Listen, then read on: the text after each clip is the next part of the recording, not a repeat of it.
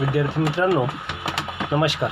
आज आपण बघूया लेखक ना सी फडके यांचा पाठ चौदावा काळे केस. या लघुनिबंधात स्वतःच्या अजूनही काळ्या राहिलेल्या केसांच्या निमित्ताने लेखकाने आपल्या मनात येणारे विचार खुसखुशीत शरीर प्रकट केले आहेत.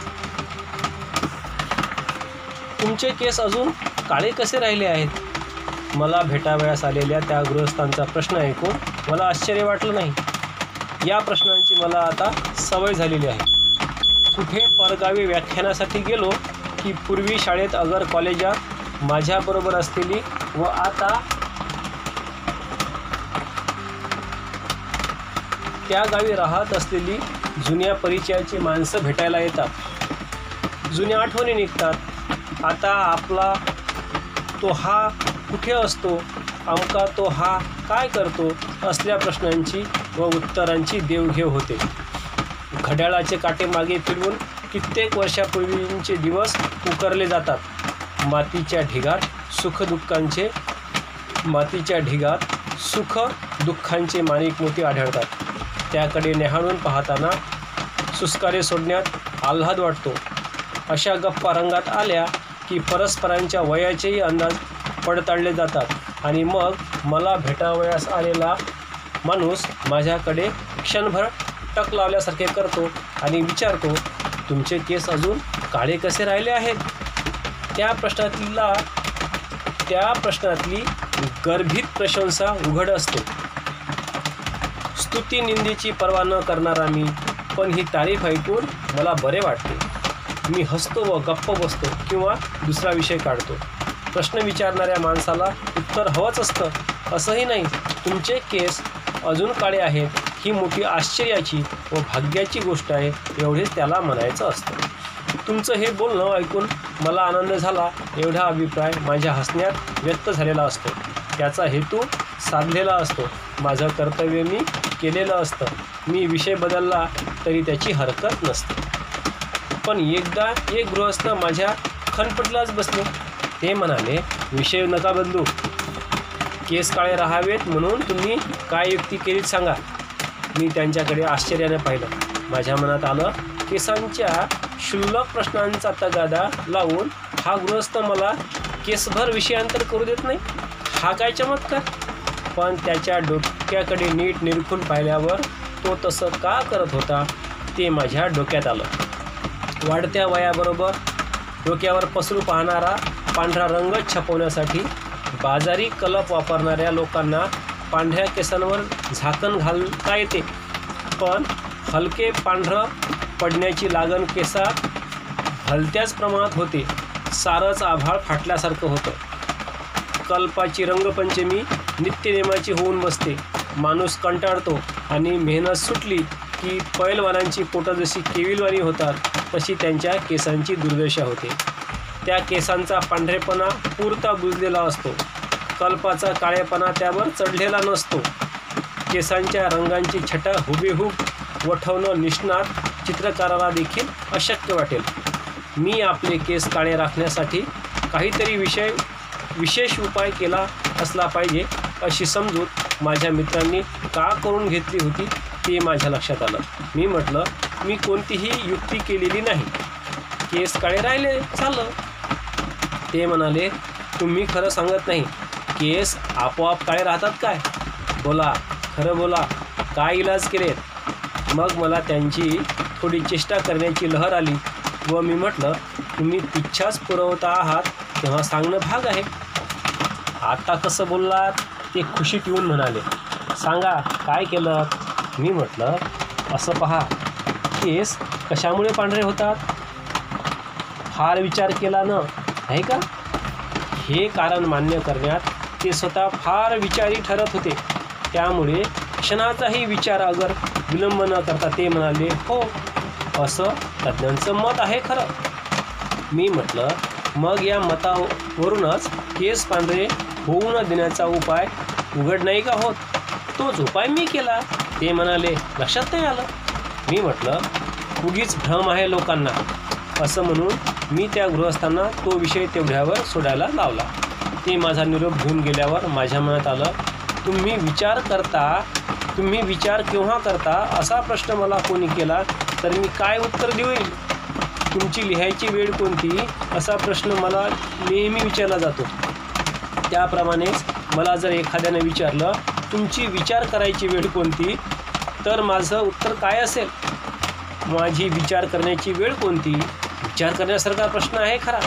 हा प्रश्न टाळता येण्यासारखा नाही. याचा एकदा निकाल लावलाच पाहिजे. या निश्चयानं मी स्वतःच स्वतःचं बरेच दिवस निरीक्षण निरीक्षण केलं आणि आता मी निकाल लावला आहे. माझं उत्तर तयार आहे. उत्तर थोडंसं चमत्कारिक आहे पण ते तुम्हाला सांगायला हरकत नाही. मात्र माझी विचार करण्याची वेळ कोणती असं मला नका विचारू. कारण अमुकच वेळी नव्हे तर सदा सर्व काळच मी विचार करत असतो. लेखनाचा उद्योग करणाऱ्या माणसानं तो करायलाच हवा. नव्या नव्या कल्पनांच्या शोधात तो असतो. अर्धवट सुचलेल्या कल्पनांच्या आकृती पूर्ण करण्याचा त्याचा यत्न असतो. गाढ झोपेच्या घटका सोडल्या तर त्याचं मन सतत विचार करतच असतं. त्याची सावली ज्याप्रमाणे त्याला कधी सोडणार नाही तद्वत तो कोणत्याही उद्योगात असला तरी विचार करत असतो. तेव्हा माझी विचार करण्याची वेळ कोणती? ते काय सांगू? पण विचार करण्यासाठी कोणती वेळ मला सर्वात आवडते? अगर कोणत्या वेळी सर्वात जास्त विचार मला सुचतात असा प्रश्न विचारला तर त्याचे उत्तर देता येईल. माझं जे उत्तर आहे तेच इतर लेखक देतील की नाही कोणास ठाऊक? माझा अनुभव तेवढा सांगतो. तो असा की सकाळी दाढी करण्याची वेळ ही माझी विचार करण्याची सर्वात आवडती वेळ आहे आणि त्यावेळी मला नवे नवे विचार सुचतातही. मी सकाळी उशिरा उठतो आणि खोलीत खुर्चीवर बसून नव्हे तर गॅलरीतल्या एका खांबाला लावलेल्या आरशापुढे उभा राहून रोज दाढी करतो. डाव्या अंगाला सूर्य पुष्कळवर आलेला असतो. त्याच्या किरणांचा झोत माझ्यावर पडतो. तिसऱ्या मजल्याच्या उंचीवरून समोर उजव्या बाजूला भिंतीच्या व कौलारांच्या उंच सखल आडव्या उभ्या रांगा दिसतात. पावसाळ्यात दिशा धुसर झालेल्या असतात. कधी पावसाची नाजूक रिमझिम कधी गरजणारी वृष्टी सुरू असते. पण बाकीच्या ऋतूत सबंध देखावा उन्हानं झळकत असतो. खालच्या रस्त्यात दिवसाच्या सुरुवातीची रहदारी चालू झालेली असते. वाहनांचे फेरीवाल्यांचे संभाषणांचे आयांनी लहान मुलांना मारलेल्या हाकांचे आवाज उठत असतात. माझं लक्ष त्याकडे नसतं.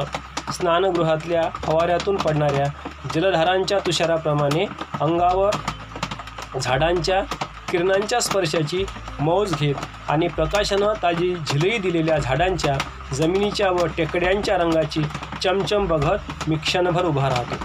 तो देखावा मला मुख्या शब्दांनी म्हणतो नमस्ते. मी उलट म्हणतो नमस्ते. मग मी गरम पाण्यात पडून वाट पाहणारा ब्रश उचलतो.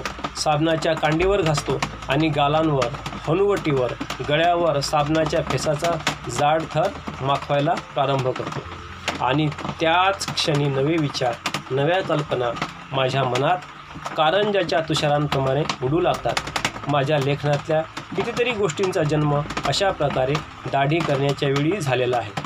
यावेळीच माझ्या विचारांना का भरती यावी ते मला सांगता येणार नाही. ते एक मला अजून न उकललेलं गूढ आहे. कदाचित असं असेल की दाढी करण्याच्या वेळी माझ्याजवळ कोणी नसतं.